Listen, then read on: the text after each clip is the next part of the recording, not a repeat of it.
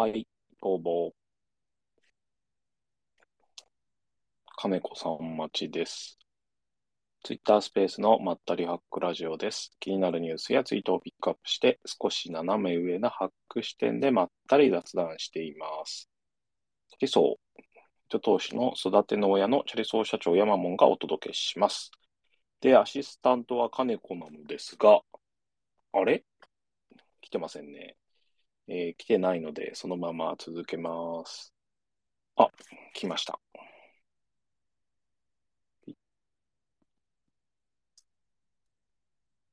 どうも。金子さん。こんばんは。こんばんは。はい。はい、こんばんは。はい、よろしくお願いしま。いしますはい、えーもう一度繰り返しますが、ツイッタースペースのまったりハックラジオです。私がチャリソー社長山本です。で、アシスタントは金子さんです。はい。送りました。こんばんは。よろしくお願いします。はい。もう少し集まるまでカジュアルな雑談していきますんで、よろしくお願いおします。願いします。今日また雨ですね。はい。あ、山本さん、ここでちょっと宣伝を一つ、はい私から言わせて。おはい。えーあここで宣伝です。えー4月からはい人材紹介業を始めました。ベンチャー向けのエンジニア特化型です。技術の勉強からキャリアや副業、独立まで、エンジニアさんの人生をサポートしていきたいと思ってます。よろしくお願いします。はい。これ、はいこれね、むっちゃくちゃ技術的な質問が来て、Windows でアプリ作ってるんですけども、はい。この機能がうまく動かないんですけど、これ代わりに書いてもらえますか？は いちょっとそれはさすがにできないんですけど、お 断りを。もうお仕事ですね。はい。そうですね。はいい。や、その後もガンガン来るんですよ。あ何々機能作ってみたんですけど、ちょっと動かないんですが、あこれはなんででしょうか？みたいなるほど。あ、技術の勉強方法からって書いてる、いや、言ってますね。な。いや、まあ、でもですよ。いや、ある程度はすごくハマっててわかんないとかならいいんですけど、もうさみだれ式に聞いてくるんですよ。ちょっと答えると、ちょっと次はここに困ってるんですけど、みたいなあーで。で、回答したら、あ、それはもう大丈夫です。解決しましたって。いや、だから、ちょっと、さすがに調べてこいでっていうあ感じそうですね。そうですね。とは言わずに、ええ、ちょっと一日空けて返信するみたいな感じで、あんまり返信頻度を落としはていはい。そういった場合はですね。回答させていただいてます。はい。なので、あの、どしどしと。はい。いや、でもね、先週からちょっとなんか調調子悪いっていうか、先週から注射打ってるんですよ、減量するための。ええはい。あの、GLP-1 っていうなんか食欲を落として、腸のインスリンをむにゃむにゃする、腸のホルモンをむにゃむにゃする注射で、はい。それ食べると食欲がむっちゃ落ちて、まあそのはい結果体重が減ってくっていう注射なんですけど、はい。なんかそれを2週間前から打ってから、なんか調子悪いんですよね、ずっとだるくて。えー、副作用ですかね。多分草よですね。久々に2年ぶりに打ったんですよ。2はい。年前も何回かやったことあって、はい。久々にちょっとまた太ってるからちょっと痩せようと思って、はい。頑張って打ってるんですけど、痩せないですね。また断食8月に入ったらして5キロぐらい。ああ、やっぱりややっぱりこ だな。うんう、いや、なんていうんです2桁ぐらいのうん。方が、まあ、うんまあ、三桁って割とまあなんかこうセンスだとか言いますけど、まああ若干ちょっと病、ええ僕もそうでしたからね。見てはい言ってましたから。セ、センスもありますし、うん。まあちょっと病気っていうのもあるので、まあそのぐらいの方たちがそういった注射を打つのであれば、うんその副作用も、まあやっぱりこう、病気を治すためにみたいな感じでなりますけど、いや、まあ、マンさんそこまでじゃないと思うんですよね。いや、あと5キロ、できれば10キロ落としたいんですよね。いや、わかりますよ。はい。うん。落ちないですよね。はい今、いろいろ試したんですけどね。いや、落ちないんですよ。それがもう本当に。うん一番、でも調子が悪くならなくて、比較的はい確実に体重を落とせるのは、はい。油を落とす薬なんこれ話したことありましたが油を落とす薬がむちゃくちゃ減量に役に立つんですよ。はい。あの飲み食べ物食べ食べ物って脂質がいっぱい入ってるじゃないですか。で、お尻にから全部脂質を垂れ流しちゃうんですよ。吸収させないで。はい。薬を飲むと。うん。はい。でそうすると、その、油を取らないダイエットみたいな形はが、別に食べ物減らさなくてもできるし、あまり体調に影響がないんですよ。うこれん。すごくいい薬なんですけど、これですごい難点があって、はい。お尻の穴から茶色い油が24時間365日垂れ流し状態で、いやなので、こう、何回かパンツとかズボン汚してそうです。なんか当ててないとちょっと。はい、その結果もうしょうがなく一時期は生理用ナプキンを買いに行って、ええそういや、そうですよ。いや、うん奥さんとしてみれば、いやつけてくれっていう話ですよ、本当。でもそれ、でも結局一周回って、生理用ナプキンよりもっといいものを見つけて、はい。介護用の大人用おむつが、これが一番確実だなってことが分かりまして、それを履くようになりました。はい。もう、多分お時間がない。そうですね。じゃあそろそはいろ始めていきましょうか。ははいい、始めましょうそろそろ始めていきます。こちらはいツイッタースペースのまったりハックラジオです。気になるニュースやツイートをピックアップして少し斜め上なハック視点でまったり雑談します。私はチャリソー、糸通しの育ての親チャリソー社長山本です。そしてアシスタントは金子でお送りします。はい、こんばんは。よろしくお願いします。はい、一つ目は IT 菩薩モローさんに喧嘩凸です。IT 菩薩モローさんは転職エージェントをやられている、かつ転職 YouTuber をやられている方でして、よくエンジニアの組織やキャリアや物申しをされてるんですが、個人的にモローさんエンジニア出身じゃないので、物申したいということがありまして、物申すモローさんに物申すコーナーです。それでは金子さん、よろしくお願いします。はい、一つ目いきます。えー前職ではこうでなかった発言をする中途入社社員問題。うんえー転職先で前職ではこうでなかったは言い方を間違えると関係者全員に嫌われて再起不能になります。はい。言うならそれなりの覚悟と言い方の配慮がマストです。えー例を言うと、イケメンかつお金持ちだった元彼の話を、今の彼の前で、まあ、デートで毎回し続ける人と一緒にいたい人がどのぐらいいるかをイメージすると分かりやすいです。そう、これは結構、元、これの元ツイートがあって、まあまあ炎上してたんですよ。炎上というか、そういうやつが転職してきて、もう最低だっていう愚痴ツイートが炎上するというか盛り上がってたんですけど、こういう人会ったことあります、どういう、あ、あの、元彼の話を。元彼もい、あ、元彼、もしくはその元彼もしくは、あ、違いますね。その、元カノの話をする彼か、もしくは、前職ではこうだったっていう新人さんって会ったことあります？あ、はい、あります、あります。あります？あの、中途の、ん新人さんというか、まあそうですね、中途で入社してきた、うん方で、まあ、前の職場はこんなだったのに、ここはこうだった、みたいな感じの、うん。あ、じゃあなんで辞めちゃったのかな、みたいな、はいはいはい、はいこうやっぱ。思いますね。そうそうそう、そういう反応はいのツイートだったんですけど、僕、こええれちょっと別な見方があって、はい。これみんな、いや、前職ではこうだ、ではなかったっていうやつって最低だよね。うん。で盛り上がってるんですけど、僕違う見方もあると思ってて、はい。こういうふうに言わせてるような感、結構、転職してきた中途の人に対してきちんと教えもせず、うん。逆に言うと、この会社はなんかこう、自社ルールが暗黙の了解みたいなものが大量にあって、言語化されてなくって、はいはい。転職してきた人がうん全然何が何だかさっぱりわからないっていう状態なので、はい。自分が立場がないなって感じてて、不安を感じてるから、人間ってそういう時についつい自分が悪くないって言いたいんで、前職ではこうじゃなかったんだけど、みたいな言い訳しちゃってるだけで、うん、別にこの人前職、なんでこんなこと言うんだったら前職にいればいいのにっていうのは、ちょっと全然間違った反応で、こう言わざるを得ないぐらい、この職場で立場がないんじゃないのかなっていう僕は見方なんですよ。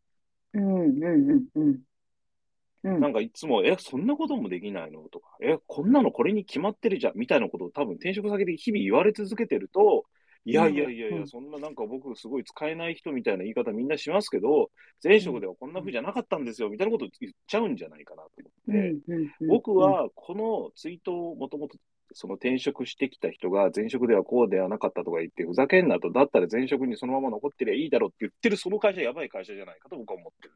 うんうんうんうんうん。結構まあ、ありがちですけど、みんな自社のルールが100%正しいと思ってるけど、会社によって全然違うし、そういうところきちんと言語化してないとダメだし、はい。そういうところがいい加減な会社なのかなって思われちゃうから、僕はこういうことを転職してきた人のこういう悪口を言ってる会社の方が、ああ、なんかこう、きちんと言語化、会社のルールとかが言語化されてなくて、新しく来た人を受け入れる、活躍させる力がない会社なんだろうなと僕は思ってしまいますね、これを見ると。うん。あのー私、実体験うんなんで。すけど、あのーえっと、去年、年末まで、えっと、行った会はい社で、まあ、よくこれ言われてたんですよ。うん。あの、中途で入ってきた方うに、ん、まあ、前の職場はこんなことなかったのってよく言われてたんですけど、その時思ったのは、あ、早くここ辞めなきゃまずいなって思いましたね。うんよっぽど今私いる環境って普通じゃないんだなっていうふうに気づかせてもらったっていうのもありますので、あそういう意味ですね。はい。うんなんかそれにこう慣れつつあった自分がいたんですけど、やっぱり、はいはいあ。の、こんだけやっぱり言うってことは、あのうん。今自分がいる会社って、あうちもまともじゃないのかなっていうふうに気づかせてもらったっていうのもあるので、うん。あの、すべてがやっぱり批判するのは良くないなっていうふうには思いますよね。そうですねはい。全然ちょっと話変わるんですが、このイケメンかつお金持ちだった元彼の話をデートで毎回し続ける彼女は、はい、僕別にありですけど。金子さんダメですか？えっと、これ、ちょっと、えーっと、逆ですね。私その自分が彼氏だったらってことですか？金子さんの彼が、ええ。じゃあ逆の場合で金子さんの彼が、はい、すごはいい。美人で可愛いあ女の元彼女の話をええ彼がしてたらどうですか、若い時はダメだったかもしれないですけど、ああ、10やっぱこれ代ですよね。ううんん。今は、今は別に、はい。なんか普通に聞いちゃうかもしれない。あ、でもどう、いくつの人と付き合ってんだって話もありますけど。えー僕でも全然 OK ですよ。えーはいそうなんだって、どんな人みたいな感じで。うん。気にならないですね。気になってあげてくださいよ。いやこれでも結構気に昔からなってほしいなと思いますよね、こういうの。そうん。基本気にならないですね。あ、そうなんだ。う気になってあげてくだどさいよ。んな人みたいな。知りたい。どんな人なのか知りたい。写真見せてみて。うわ、めっちゃかっこいいやん。っうんうそれはありだと思いますね。はい。はい。はいあ。次、あの、もろ、はい はいはい。どちらかというと多分僕振られるとしたらそう、気にならないから振られるかもしれない。そうですね。はい。はい次、あの、モローさん二つ目いきます。はい。えー未経験の踏み台になりたくない問題。はいえー未経験の人人に自社を踏み台にされたくないと企業が考える気持ちはわかりますが、はい開発経験2、3年目でもできる人は割と良い年収を提示されるケースが増えています。はい。企業側も未経験から教育しているので、年収は上げられないと開き直るようですと、エンジニアの定着は難しいところがありそうです。うんまあでも、そもそもですけども、ゆ踏み、なんでしょうね。未経験の人が入って、はいうん例えば、開発の仕事でも、他の仕事でも何でもそうだと思うんですけども、仕事が10あったときに、はい。もう、ほとんど未経験とか誰でもできる仕事が2があって、そうじゃなくて、ちょっと2、3年経験がない仕事、できない仕事が4があって、さらにちょっと難しくてできる人じゃないとできない仕事が4あって、むっちゃ難しいのが2あってみたいなこう割合だったりすると思うんですよ。はい。でもそういう、例えば、か簡単な仕事の一番下の2に、逆にすげえコストがかかる、むっちゃ強強エンジニアがやってもしょうがないから、なんかそ、そもそもですけど、本当に未経験の人が、その、ずっと教育だから、その利益になってないっていうのは本当なのかなっていう気持ちがあって、最初の3ヶ月間とか、半年ぐらいは本当に、もう教育プラスは OJT い。で、うん、なんか役に立ってないっていうのは事実だと思うんですけど、うん。半年経つと人によってはもう全然十分給与に見合い始めてるし、半年から1年のタイミングでできる人っていうのはもうジュニアクラス、うん。未経験っていうのはもうジュニアクラスまで実はポジションがきちんと上がってて、そのレンジまできちんと給与を上げてあげないと、うん。もうそれはやめるよねと思ってて、なんで育てたからってそんな偉そうに、うん育ててやったんだからお前は俺のもんだみたいな、そんな感覚になるのかなっていう気う分はん。ありますね。うんなので今、そのテック 4U でやろうと思ってるのは、そのキャリアグレード、ポジションレベルっていうのをきちんと5段階定義して、求人票にその求人がどのキャリアのレベルの求人レベルかとなのかっていう、はい。うん。あの、だから年収300万から1200万みたいな求人は一切お受けしません。うん。今定義してるのは未経験、ジュニア、ミドル、シニア、リードっていう5種類で定義してるんですけども、この5種類でどのレベルのエンジニアを取ろうとしてるのか明確にしてくださいと。はい。で、レベルが明確になったら、職務定義の範囲も全然違うでしょ。うん。すべてお任せします400万からなんてありえないはずなんで、うんジュニアだったら、例えば500万でもいいけど、シニア取りたいっていうんだったら、シニア用の800万の求人票をきちんと作りましょうっていうのはんやっていきたいなと。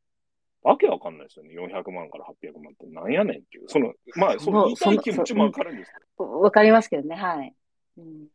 で、だって本来、例えば予算が800万あった時に、800万1人取るのと400万2人取るのって戦略としてはどっちもありで、ただ会社の状況によって違うんですけど、それが意思決定できてないってことですからね。その会社側で言うと、はい予算800万ある時に、いや、うちは400万の人2人取って、で、きちんと育てていって、うん。こう、会社にロイヤリティもあるし、技術力があるような人を長い間かけて育てていきたいって考えるのか、もう短期的にこの半年で解決したいから、もう800万払いたいですとか、うん。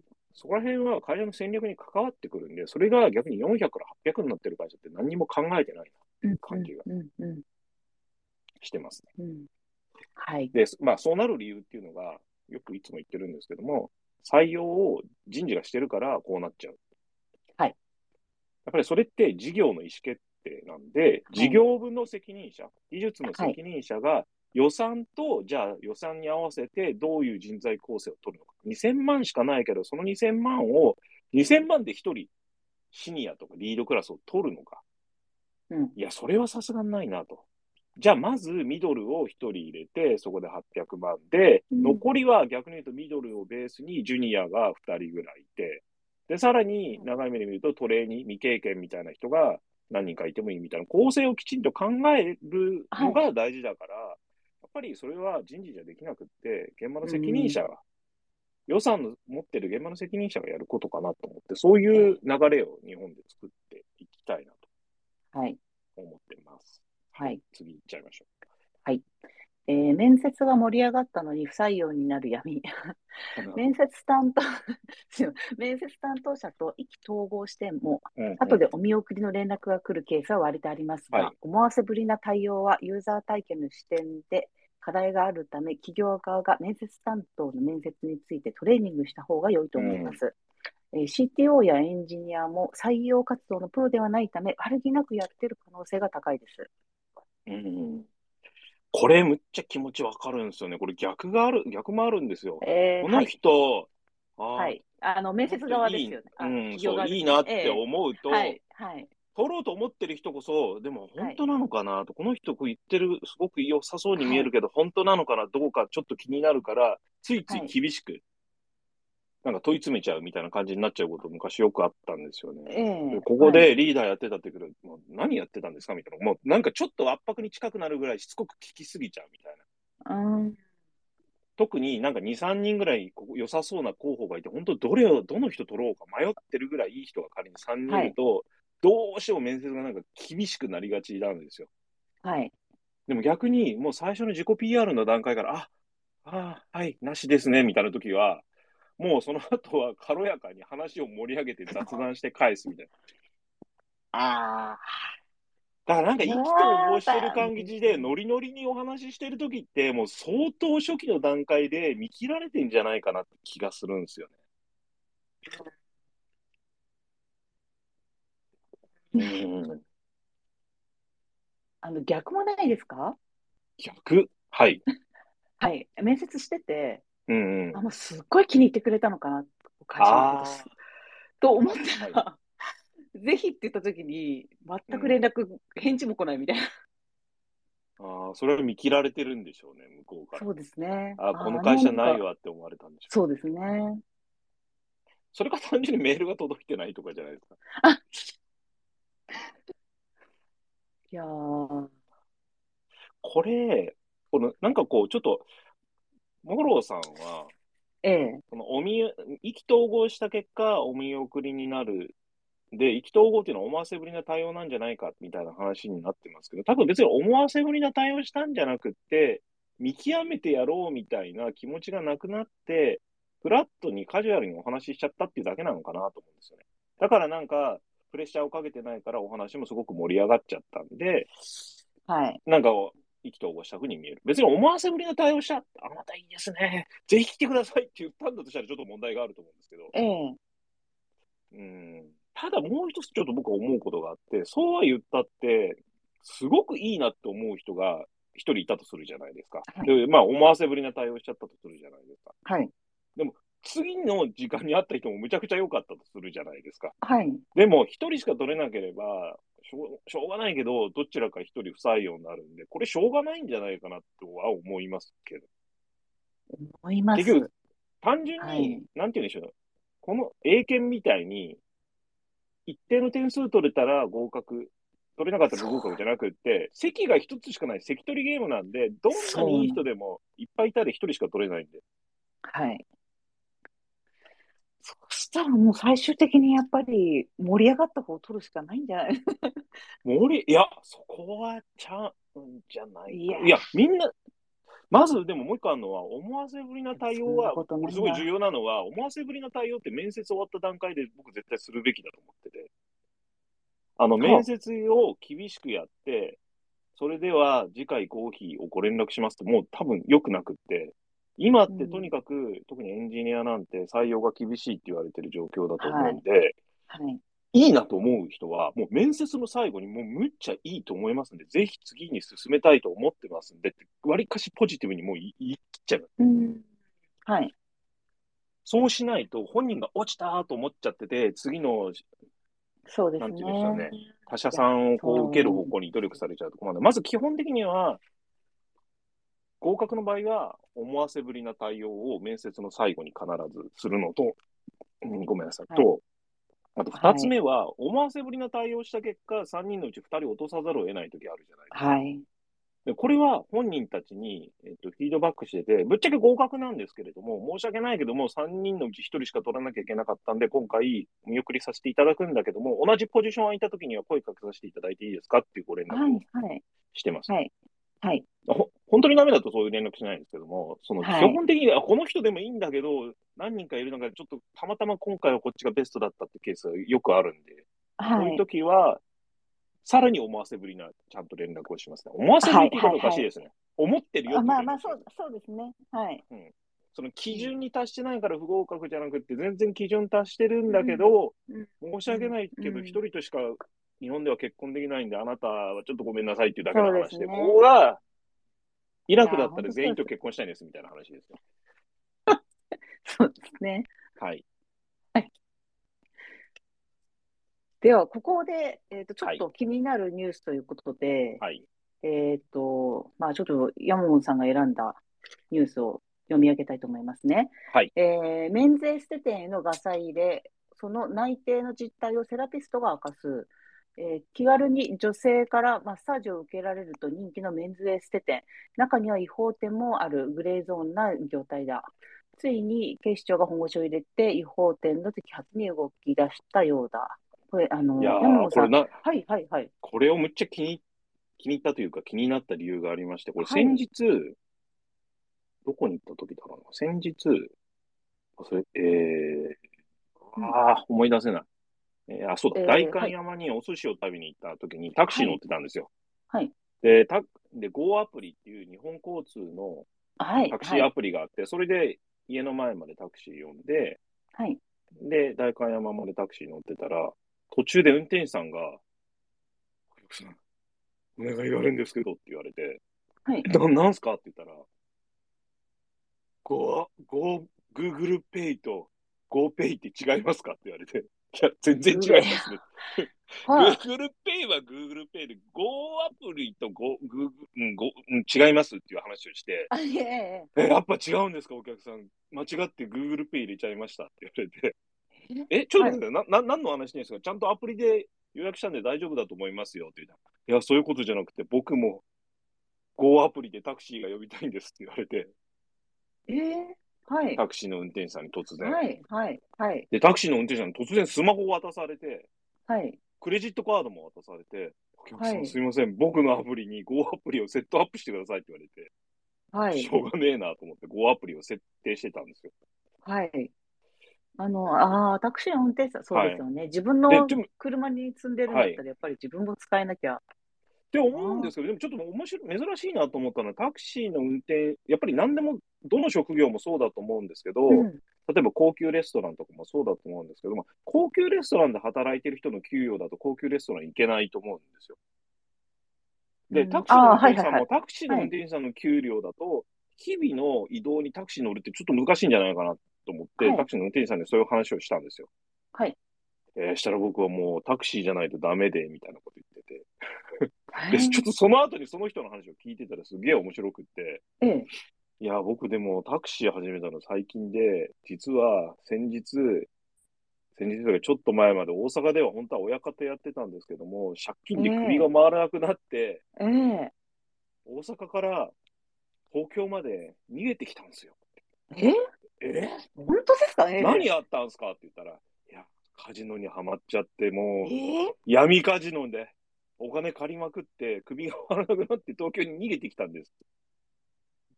まあそこまではまだいいですけど、その話はついさっき逃げてきたみたいな話だったんですけど、よくよく聞くと20年前ぐらいの話で。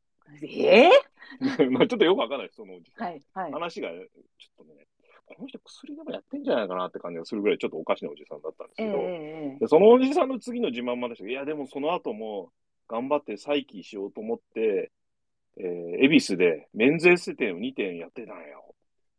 本当ですか？メンズエステややってさ、儲かりますか？みたいな。儲かるんだったらやろうかなって言って、儲かりますか？って聞いてて、いや、儲かる、儲からない、恵比寿難しいうん、うん。恵比むず難しくてさ、って言ってて、寿。うん。うん、やっぱ、女の子たちに、本当やっちゃいけないような性的な行為をさせないとあかんからさ、って話して、そうなんですか？でもそれ捕まりませんか？すごい、え？はい。そ捕まりませんか？あ、はいそのエステですよ、これは。あ、違法店って書いてある通り、ほぼ風俗みたいなマッサージ店。ああ、いや、その、タクシーの方もその、そのエッセイをやっちゃったんですね。経営してたらしいですね。うん。うん、まあその人ね、大阪でもなんかそれに、大阪ではもっとエッチなお店をやってたっていう。うん。でも聞いたら、その人なんかこう、店長はやってるんだけど、大阪に行った時は禁酒禁酒オーナー？オーナーさんが別にいて、オーナーさんはダイヤル Q2 で30億円儲けた人で、あそのお金から風俗店を経営してて、店長をやってたと。でやっぱり、り聞いたら、こういうお店をやるには、うんやってると捕まりますと。2回逮捕されたことがありますって言ってて、はいなるほどと。まあ、儲かるにしても、そういう業態をやるわけにはいかんなというふうに思って、このはいニュースが。あそうです。もうやるんだったら短いスパンでやるしかないと思いますね。やって売るですか？いやー。いや、もうさ、もしやるとしたらです。いや、まあ、私も一応、あの、美容業界に若干いたので、はい。まあ、ちょっとこの手のものは、あの、まあ、わからなくないんですけど、やるなうんら単発でポンとやって、ポンと逃げた方がいいですね。それであれば、はい。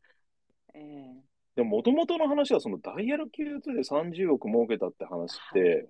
これなんかガラケーのことに、ガラケーの頃に同じような話を聞いたことがあって、ちょっと覚えてるかもしれないんですけど、某ベトナム人がやってる、はい。ガラケーの頃のゲーム会社さんが、ダイヤル Q2 で100億儲けたみたいな話を昔聞いたことがあって、ええ。覚えてないですか？ベトナム人がやってるゲーム会社。G なんとか、名前忘れちゃったな。G なんとかっていう会社だった。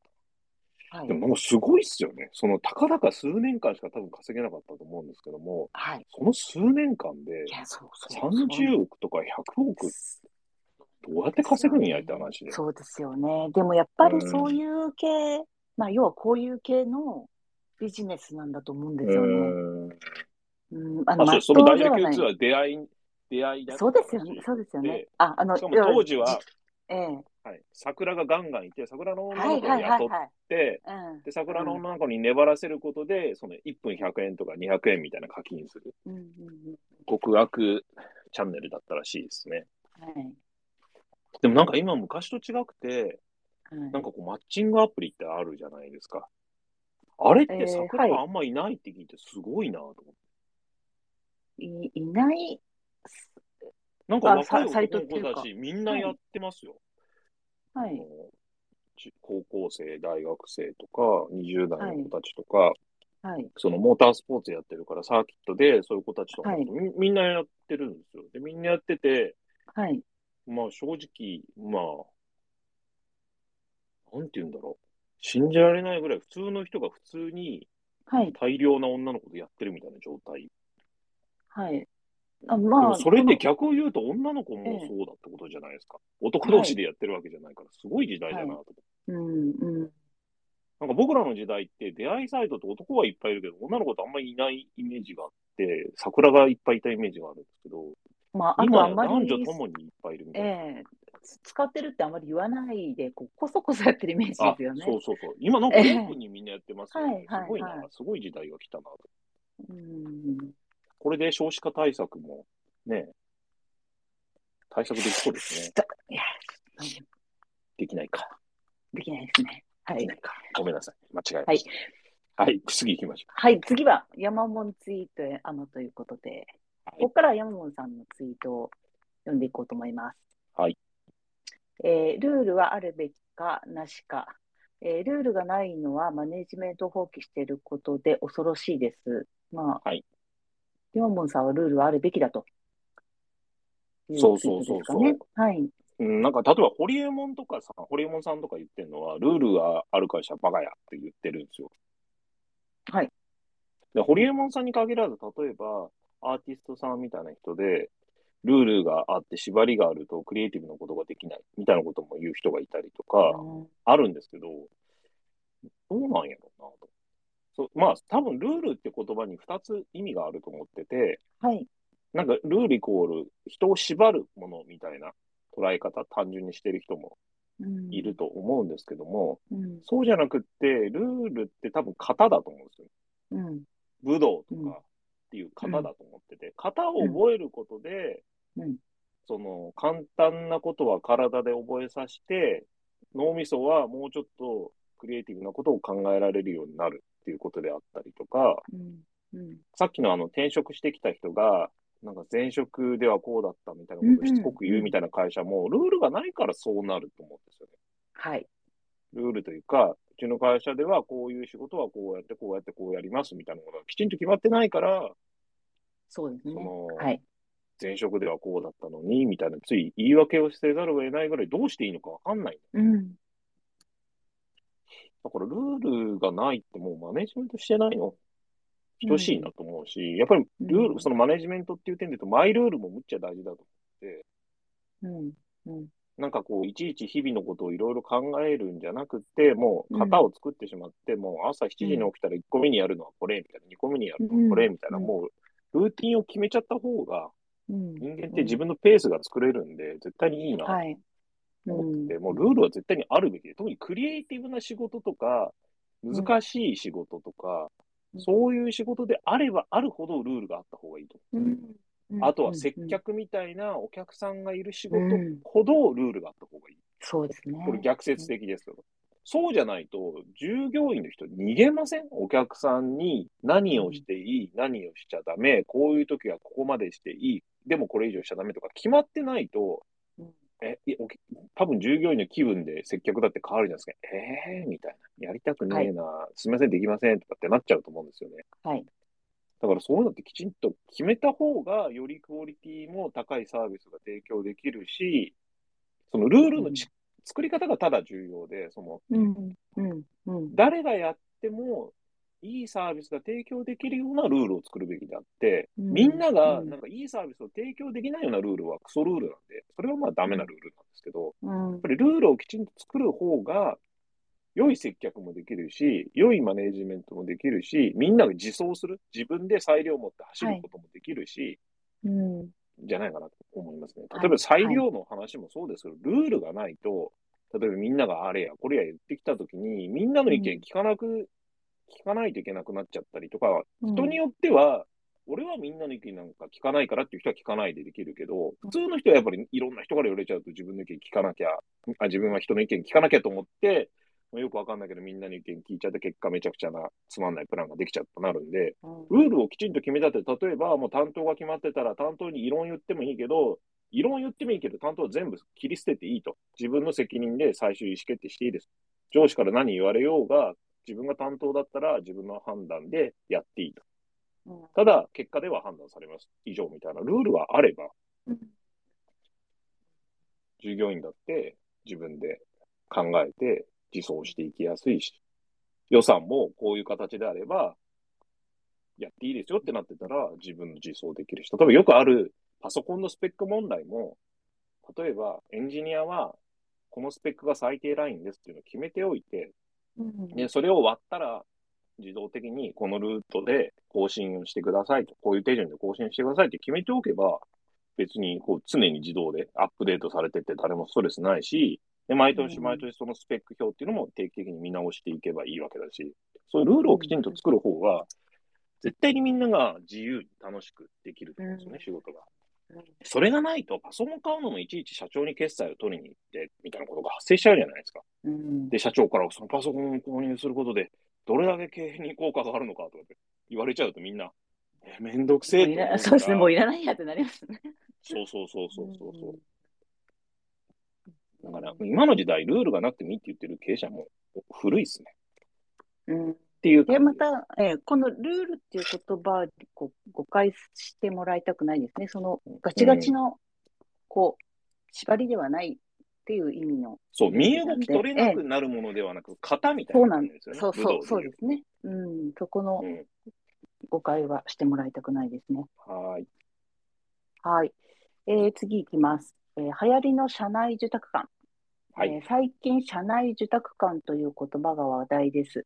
はい原因はパーパスの説明不足はいと考え、あ、かパーパス説明不足と考えると、ドツボにはまります。はいえ。ーその原因のその3つあって、1、技術的なヘルスタスクに着着手する裁量がゼロ。2、どうしてそういう仕様になるのという疑問への無力感。はい。えー3、スケジュール厳守なのにスコープの調整はされないどころか増えるスコープと僕は考えます。はい。これは技術的なヘルスタはいスクってな、何ですか？ああ、例えばですけども、ええはい。開発のお仕事って、例えば、お客さんとか事業部から、こういう機能が欲しいですっていう、えっ、と、売上とか、まあ、KPI に直結する機能を作ってほしいっていう要望が出てくることが、まず多いと思うんですよ。まあ、多いというか、そこがあって、だから開発って仕事があるんですけども、うん。でも裏側が実は、いや、えー実はちょっと裏側のここが、ユーザーからはわからないけど、これ以上、例えば機能が増えたりとか、ユーザーの利用が倍になったりすると、もう完全に動かなくなったりとか、もしかしたら、えーその悪いハッカーにうんあ壊されたり、侵入されたりする可能性があるから、ここちょっと改善しとかなきゃいけないと。ただこれ説明がつかないんですね、その技術部門じゃない事業部の人には。じゃあそれ何の効果があるの？美味しいの？って言われると、うーん、やらなきゃいけないことではあるんだけどな、みたいな話とか。あと、車作る工場みたいなケースだと、そうすると、ちょっとこうベルトコンベヤーのここの配置を変えたらみんなが少し働きやすくなると。そうすると生産性が短期的にはすぐ上がらないけど、長期的に見ると上がるかもしれないみたいな改善しなきゃいけないタスクをヘルスタスクと僕は定義してるんですけども、そういう仕事の裁量がゼロなチームがあるんですよ。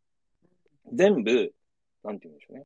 事業部の KPI とか、お客さんが求めてる機能、それの実現のための開発の時間以外は、こう、取れない状態。そういうチームは多分、まあしんどいですね、結構。例えば本当はちょっと週1日ぐらい、なんかこう、改善をしたら、よくある話、あれです。えっ、と、斧で木を切る話で、はいはい。えー仕事ができる人は、木を切る前に斧を1時間かけて磨いて、切れやすくしてから木を切ると、例えば、その後1時間で木が切れると。はい。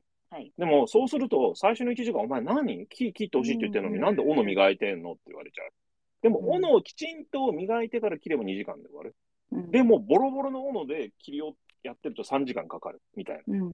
イメージですね。うん。で、そこに対して、なんかこう、裁量が全くないチームってあるんですよ。その、うんマイクロマネージメントされてる。そんな風に今、斧磨いてる、斧を研いでる場合じゃねえだろうって言われちゃうような会社は、斧研がしてくれたら1時間で終わんのになって思いながら働いてるわけですよ。うんまず一つこれがあるのかなと思ってます。だから、あ、なんて、かつ、これ逆の会社もあって、木を切らないでみんなで斧を研いでる会社もあるんですよ。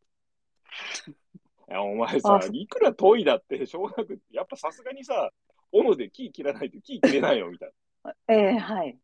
はい。これちょっとバランスが必要で、多分、ええ。2対8ぐらいだったりすると思うんですね。やっぱ8がは事業本体に直接はい。貢献するお仕事で、2割ぐらいは長期的に見てとか、なんかそういった斧を研ぐみたいなお仕事をやっぱりしてないと、それ何の役に立つのって、その素人からすると見えるようなお仕事をやらないと、長い目で見るとうまくいかないみたいな仕事があって、そういう仕事をに時間を使える裁量がないと、やっぱりエンジニアはしんどいなって思うと思いますね。自分のアイディアとか技術力が発揮できないんですよ、全然。作業になっちゃうと、単なる。っていうのが一つ目です。はい。で、この話は、もともと何で見たかっていうと、社はい。内住宅館っていうのを、モローさんのツイートでもまず最初、何ヶ月か前かな、見て、その社内、自社サービスの方が人気あるんだけど、自社サービス会社は実はしんどい現場も多くって、それは社内住宅館が、うん。えー厳しい、社内住宅館のある会社は自社サービスでもあんまりお勧めしませんみたいなことをモローさんが言ってて。はい。あとは最近、えっとね、名前忘れちゃったな。えっと、エンジニアの採用に関する本を出版された方がいて、その方の本にも、まあ、最近やっぱりその社内住宅館がある開発現場が多くって、そういう会社では人が辞めてきますって書いてあったんですよ。で、そこでただ、ちょっと、モローさんもその方も、こう、あ答えとしては、仕事をするときに、その仕事はなぜするのか。うん。お客さんからしてみて、どうしてこの仕事が必要なのかをきちんと説明することが大事ですみたいなことをおっしゃってたんですけど、はい。僕はそういうとこじゃないなと思ってるんですよ。うん。別に、お客さんが求めてるものが、お客さんが必要がないだろうなんて誰も思ってないと思うんですね。うん。そうじゃなくて、一つ目のそのプロとしてこうやった方がいいのにって分かってる。まあ、一う見、1、2時間斧研いでる時間無駄かもしれないけど、研いだ方が絶対最終的に早いのにって分かってんのに、うんよくわかんない人がそんなことしてんな、サボってんな、バカ野郎、みたいに介入してくると、まず心が一つ削られる。あと二つ目は、例えばですけども、こうや、例えばシステム作るときに、いや、やりたいことわかるんだけど、なんでこんなやり方でやるんですかみたいな。もうちょっと、こういう画面にしたりとか、こういう機能にしたらもっと楽に、もっと使いやすくなるのに、そういうのが全く提案できない状況。特に中間にいる人が無能だと、そういうなんか異論言われると、全部嫌な顔するんですよ、やっぱり。お客さんと直接話せると、お客さんに、お客さんやりたいことは本当は何なんですか？多分こういうことやりたいんですよね。だったらこういうやり方あるんですけど、提案した時に大概喜ばれるんですけど、はい。お客さんと開発の間に PM みたいな人がいて、その PM みたいな人が無能だと、そういう提案全部嫌がるんですよね。で、そうすると、はあこんな無駄なことしなくてもなって思いながら仕事する。で、これはやっぱまた心が削られていく。うん。さらに、その、僕はそのエンジニアさんってなんでスケジュール厳守させられるんだって文句言う人多いと思うんですけど、僕はスケジュール厳守は、やっぱり特に自社サービスはすごく重要だと思うのは、なぜかっていうと、マーケットがあって競合がいるんで、はい今年出すのと来年出すのじゃ、うんそ。の事業の成功確率が全然違うので、スケジュール厳守ってある程度正しいと思ってる。はい。ただ、スケジュールを厳守する以上、すごく重要なことは、スコープって言って、うん例えば10個作りたいっていう話があったときに、いや、今月で終わらせるっていうんだったら、2個にしましょう。その2個選んでください。本当に大事な2個を。うん。うん。で、それを今月にきちんと出しましょう。うん。っていうようなスコープの調整ができないと、やっぱ、えー10個は10個全部やってくれ。でも、今月中って何それってやっぱなっちゃいますよね。うんで、さらにそうやって、どの機能を作って、どの機能は優先順位低いから作らないみたいな優先順位をつけられない会社に多いのは、どんどこどんどこ増えていくんですよ。やっぱこれも必要だとか、うん社長からこれもって言われたんで、これもよろしくみたいな。えー、みたいうんな。ただでさえ、ただでさえスケジュール厳守なのに、みたいな。うんだからそれはもう心が疲弊してきますので、どれかい俺らは、みたいうんな。うん。なので、僕、この、例えば社内住宅感があるっていう社員の不満に対して、コミュニケーション部署不足だから、パーパスの説明をもうちょっときちんとしましょうみたいなアプローチは本当に良くないと思ってるんです。何が言いたいかというと。そういうコミュニケーションを増やして、会議を増やしたらどうなりますかもっと開発側は開発する時間がなくなって、負はい担が増えてきませんか、で、PM の方も、そういう説明するために、パワポで、かっこいい資料を作って、で、それをまた説明して、で、そのパワポ作る時間もまたかかって、で、残業が増えていく。もしくは、本来必要な、その優先順位つけたりとか、する仕事がまともにされなくなっていく。っていうのがあるんで、なんかこういう社員の不満があった時にコミュニケーションで解決するみたいな、コミュニケーションみたいな麻薬で解決するアプローチは絶対ダメで、うん。その社内自弱感がなんで起きてるのかっていう根本的な業務の仕事の仕方にやっぱ立ち戻っていかないとダメで、この1から2から1、2、3、この具体的にこの3つを改善しないとどうにもなんないんだろうなと僕は思ってる。っていうことは言いたかった感じですね。はい。難しい。はい。難しい話なんで、はい次次の話いっちゃいましょう。そうです。ちょっと難しい話から次は、えー飲み方の汚さ？港区編、新橋編、歌舞伎町編ってあるんですが、これ、はい山本さん、このまま読み進めるよりも、山本さんのもう説明に入った方がいいんでしょうかね、これは。これ読んじゃった方がいいかもしれない。これまず元ネタが僕のツイートじゃなくて、伊藤さんっていう方の最初のツイートがあって、そこから、はいえーはい大喜利が始まっていったっていう流れですね。あ、えっ、と、そうすると、一番下からの、一番上からです。この、あ、一番上があれですね。はい。えっ、と、伊藤さん、伊藤咲さんというツイートで、えー港区会話の飲み方の汚さは青春時代に遊ぶことができなかった期間に比例する。という、まあ、女性から多分港区おじさんに対する、えーうんツイートだと思うんですけど、それにあえるエルモさんっていう方が大喜利の引用リツイートをされてまして、はい。えーはい新新橋おじさんの飲み方の汚さは何に比例するのでしょうか？と聞いてるんですね。はい。はい。で、伊藤さんは伊、藤さんが、はい。えええー若い頃に描いていた希描いていた希望と現実のギャップの大きさでしょうか？うんうん。いや、この、この港区と、この新橋に対する伊藤さんの切り口は、うん、生々しくていいなと思います。に対して、山門さんが来ましたね。えー、歌舞伎町、ホスがゆ、あ、ホス狂いの飲み方の汚さは何に比例するのでしょうか？うん。で、これに対して伊藤さんは、ホストに使った、えー、可処分、あ、可処分所得と可処分精神でしょうか？そう、これなんか、ここはあんま刺さんなかったんですよね。なんか面白いのは、やっぱり、おん女性って、うん、うん男性に対する批判はすごくシニカルで面白いんですけど、途端にやっぱ女性の女性に対する目は曇ってるなっていうのが面白いなと思いました。えーこれそうですね。あの、ホストに狂ってる女性の飲み方の汚さはっていうふうに、まあ、山本さんが言ってるのに対してそうなんですよね。うん。これ、うん。ホストに使っそうそた、う。まあ、お金と精神でしょうかって簡単におっしゃって、まあ、そう書かれてるんですけど。いや、でもい、ちょっと話変わりますけど、今、歌舞伎町のホストって、くる、ホストに狂ってる人って、なんか昔ホストに狂う人って、おばさんってイメージあるじゃないですか。経営者のおばさんが行って、はい、はい、はい。若いだいぶ前の、はい、ええ、ええ、みたいな。はい。今って、ホストって小学生とか中学生が通うらしいですね。ちょっと意味わかんないです。いやいやいやいやいや。あの何飲んでるんですか？僕仕事中に聞いてる YouTube ナンバーワンがこれこれチャンネルっていう YouTube チャンネルなんですけども、まあそれどういうチャンネルかっていうと、これこれさんっていう、もともとツイキャス主で、今 YouTuber なんですけども、その方が小学生、中学生とかからスカイプで突してもらって、悩み相談とか暴露の話を受けるみたいなチャンネルなんですよ。うんもうよく出てくるのが、小学生とか中学生がホストに貢いで騙されたみたいな話なんですよ。とかで捨てられた後に、その、小学生とか中学生だった私たちに手出した20代とかのホストに、なんて言うんでしょうね、復讐してやりたいみたいなことで、これこれさんのところに悩み相談してくる。みたいなことがよくあるんですよ。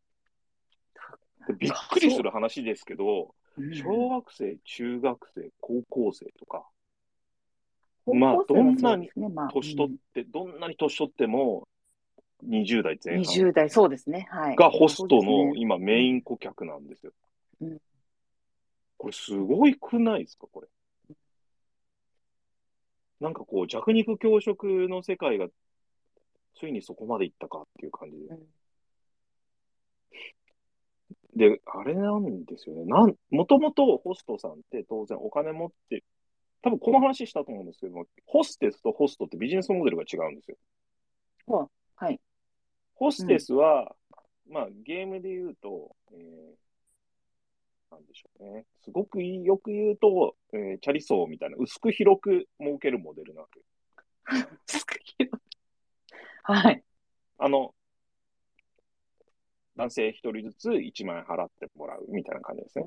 で、1日200人の人に来てもらって200万儲けるみたいなモデルがホステスなんですよ。うんうんで、ホストのモデルって、売上同じ200万を作るとしたら、2人来てもらって100万、100そう万なんですよね。そう、そうなった時に、今まではホストっていうのは、そのおばさま、その、か会社経営してて金持ってるおばさまが対象だったのが、こう、やっぱり、なんでしょうね、パパ活とか、風俗業界が DX されたからか、その、若い女の子の方が稼げるってことが分かったんだと思うんですよね。はい。で、100、おばさま100万から2人よりは30万を多分20人みたいなとか10人みたいなモデルに変わったんじゃないかと思われていて、うん。100万ってなると経営者じゃないとダメなんだけど、30万だと若い女の子に風俗に行ってもらった方がいいんですよ。で、かつ再現性が高いじゃないですか。うんその、毎月毎月と何百万も使える女性経営者って、それをどこからどう捕まえてくるのかっていう話もいるし、世の中にそんなにたくさんいるわけじゃないじゃないですか。うんでも、若い女の子を30万稼がせるのは簡単で、そこのノウハウが今むちゃくちゃ多分、マニュアル化されて、言語化されて、多分ホ。スト界隈の中で言語化されて、かつそれがみんなでブラッシュアップされた結果、はい。若い女の子を確実に風俗に沈めて30万稼がして貢がせるっていうことがビジネスとして完成されちゃってるんじゃないかなと思ってるんですよね。うんうんそんかそれはわかります。あの、顔じゃなくなってきてんじゃないかなと思います。うんもうで、む昔は、その、多分女性が夜の世界に沈むのは、ヤクザが、その麻薬とかを渡して、麻薬のお金を払うために、ごめんなさい、風俗に沈ませるっていうのがビジネスモデルだとしたら、うん多分今は逆で、風そのホストにが自分に貢がせるために、その貢がせる額を女の子が風俗で稼ぐみたいなビジネスモデルができているんじゃないのかなと思っていて。でもそうなってくると、小学生は何なんだっていう話なんですよ。これ聞いたんですよ。かっこいいんですね、ホストって。ホストってかっこいいんです。だから、韓流アイドル、会える韓流アイドルイメージじゃないですか。ドルか。だ AKB をさらに突き詰めた感じだと思うんですよね。なんか AKB を突き詰めたものが地下アイドルじゃないですか。その、はい。AKB が作り上げた、そ はいの会えるアイドルっていうコンセプトをさらに突き詰めたのが地下アイドルで、はい今。地下アイドルってもう本当にアイドルと言っていいのか何なのか分かんなくて、コンカフェにいたりとか、自分たちで企画してバーでイベントやってたりとかして、うんもう出会えるどころか、もう友達になれるかもしれないし、はいはいはい。使えるかもしれないんじゃないかみたいな距離感でうん。営業されてると思うんですけども、うん。それの女性版がホストで、その、会える BTS じゃないですか、うん。ホストっていうのは。だから同じホストでもややめた瞬間、その価値がなくなるらしいんですよ。が同じ見た目でも、ホストだから価値がある。うんうんホストを辞めた瞬間、その人はホストじゃないんでうん、価値がなくなっちゃうらしいんです。うんうんうん。女の子から見るとうん。だから憧れてんだと思うんですよね。今、あとインスタとか、TikTok とかの DM で繋がって声かけられて。やっぱり女の子の方も、なんか騙されていくわけではなくて、もう興味津々なんですよね。多分なんですけど。恐ろしいなと思いました。恐ろしいですね。うん。しかももっと恐ろしいのは、自分も興味津々で、その、うんホストと付き合っておきながら、別れると途端に復讐に燃えて、そのこれこれさんのチャンネルに来て暴露して、貶めてやりたいと。未成年とやるなんておかしいと思うみたいなことを未成年が言ってて、お前何言ってんやと思ってね。ちょっとなんか不思議じゃないですか。その未成年本人が自ら未成年とするなんておかしい。あんな犯罪者のことは世の中の人に知らせてやりたいみたいなこと言うんですが、あんたやってんじゃないかと思って。意味がわかんないなと思って。世の中怖いなって思って。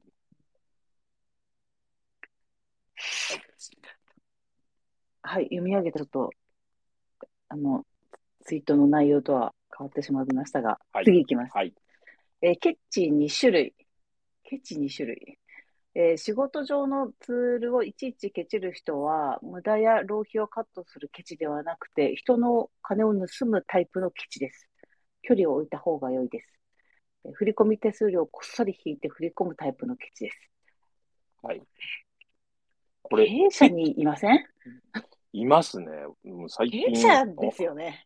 同じ、あ、いや、こういうことする知り合いがいて、ほんえーちょっと、それまでは知り合いだったんですけど、一緒にちょっと仕事を手伝ってて、うわ、この人、本当最悪やと思いましはい。た。いちいちすべてをで僕言いたのは、ケチは2つあって、僕、ケチでも好きな友達いるんですけど、はい。いいケチの人、いいケチと悪いケチがあるんですよ。いいケチっていうのは、自分の怠惰な気持ち。ああ、なんか疲れたからタクシー乗りたいなとか、うん。あとはなんかちょっと、うん、だるいからマッサージ行っちゃおうかなとか、うん。あとは、うん、なんかこう、遊びに行っちゃおうかで、いいホテル泊まっちゃおうかみたいな、あ収入に見合ってないような、こう、旅行しちゃうとか、うん。そういうのを我慢する、うん。質素に生きるケチはいいケチだと思うんですねうん。これもちょっと反省しなきゃいけないなと思ってて、やっぱり。り常に生活レベルは意識して下げる努力しなきゃいけなくて、質素な方がいいと思うんですよ。これはいいケチなんですよ、僕は。うん。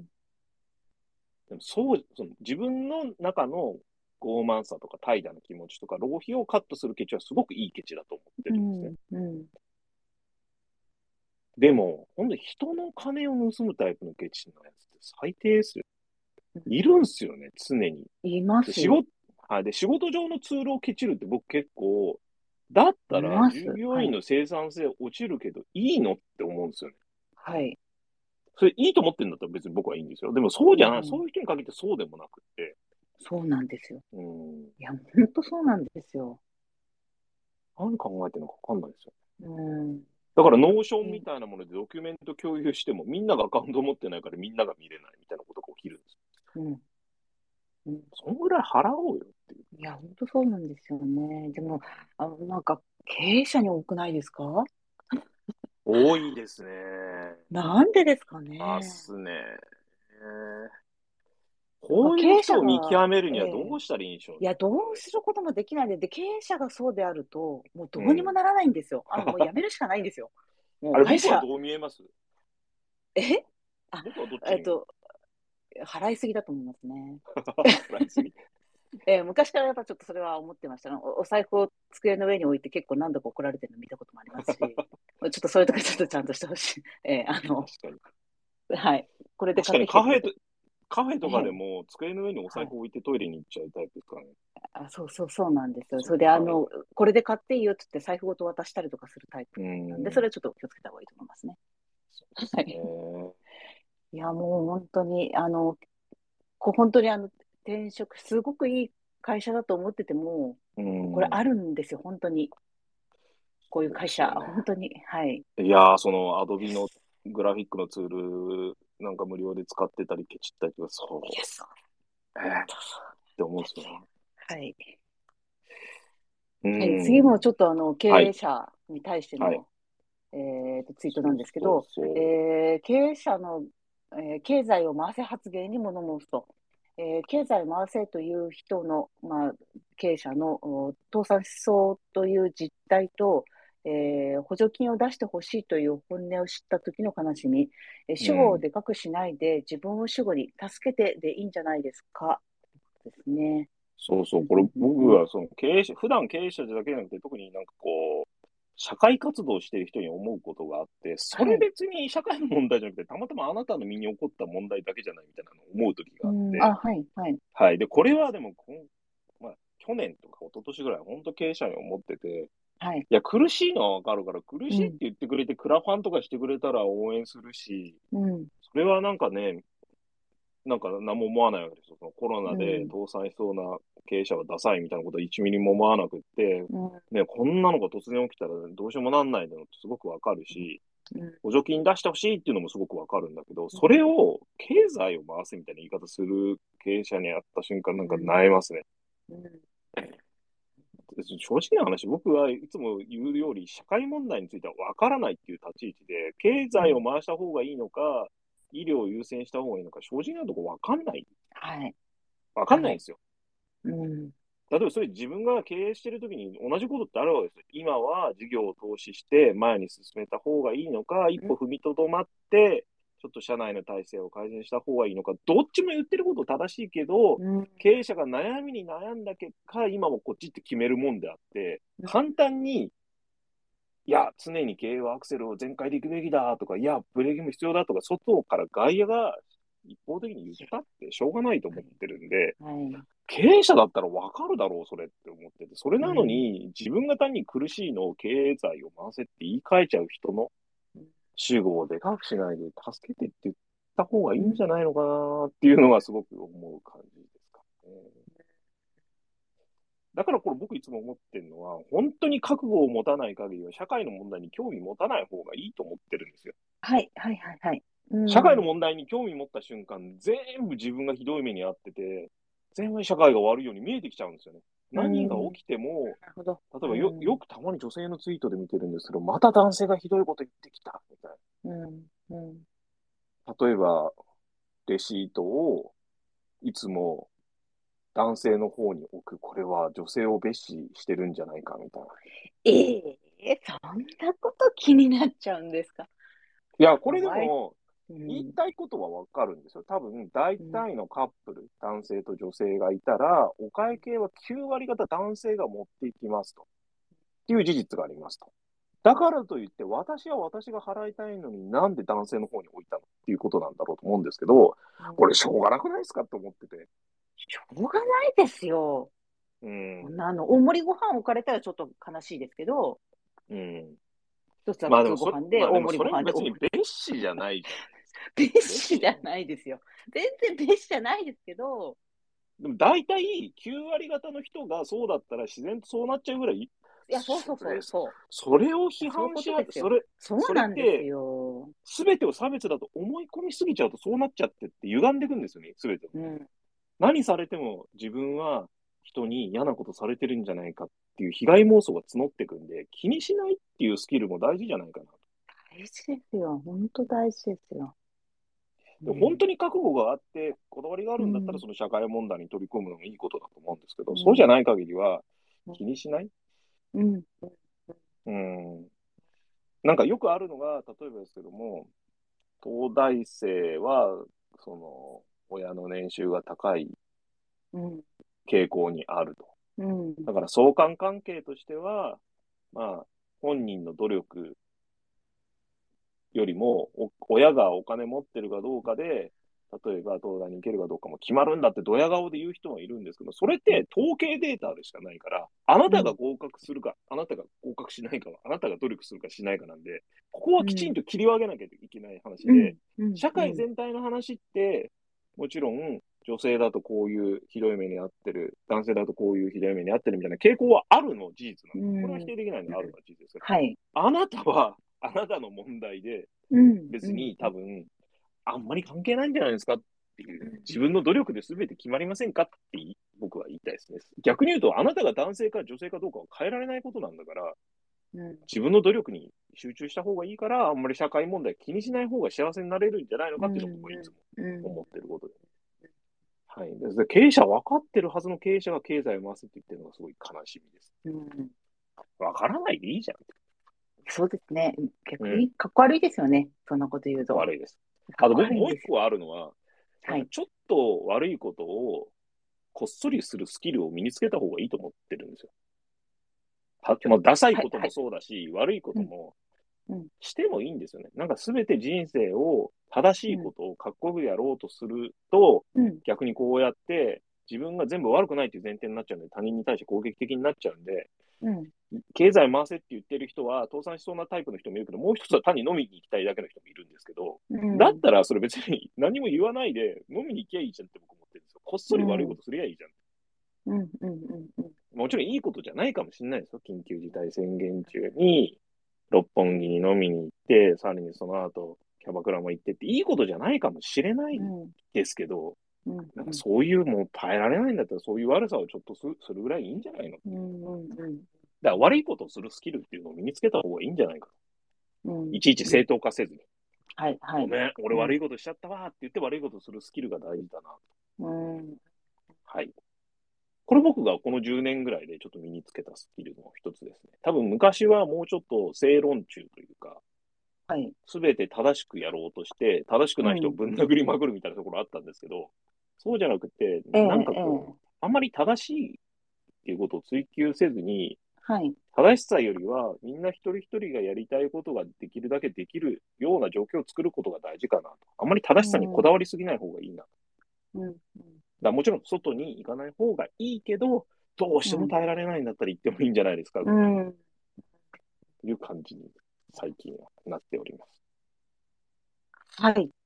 はい。ということで、ちょうど、ではい、お時間にはい。ではね。最後にはい宣伝を金子さんまたお願いします。はい、えー4月から人材紹介業を始めました。ベンチャー向けのエンジニア特化型です。技術の勉強方法から、えーキャリア、副業、独立までエンジニアさんの人生をサポートしていきます。詳しくはエモモンさんのプロフィール欄を見てください。ツイッタースペースまったりハックラジオです。気になるニュースやツイートをピックアップして、少し斜め上なハック視点でまったり雑談しています。次回も聞いてください。えー予定はツイッターのプロフィール欄で公開しています。多分来週の予定です。ぜひ山門と金子をフォローしてください。お願いしそれでは。今日も聞いていただきありがとうございました。ありがとうございました。はい、失礼します。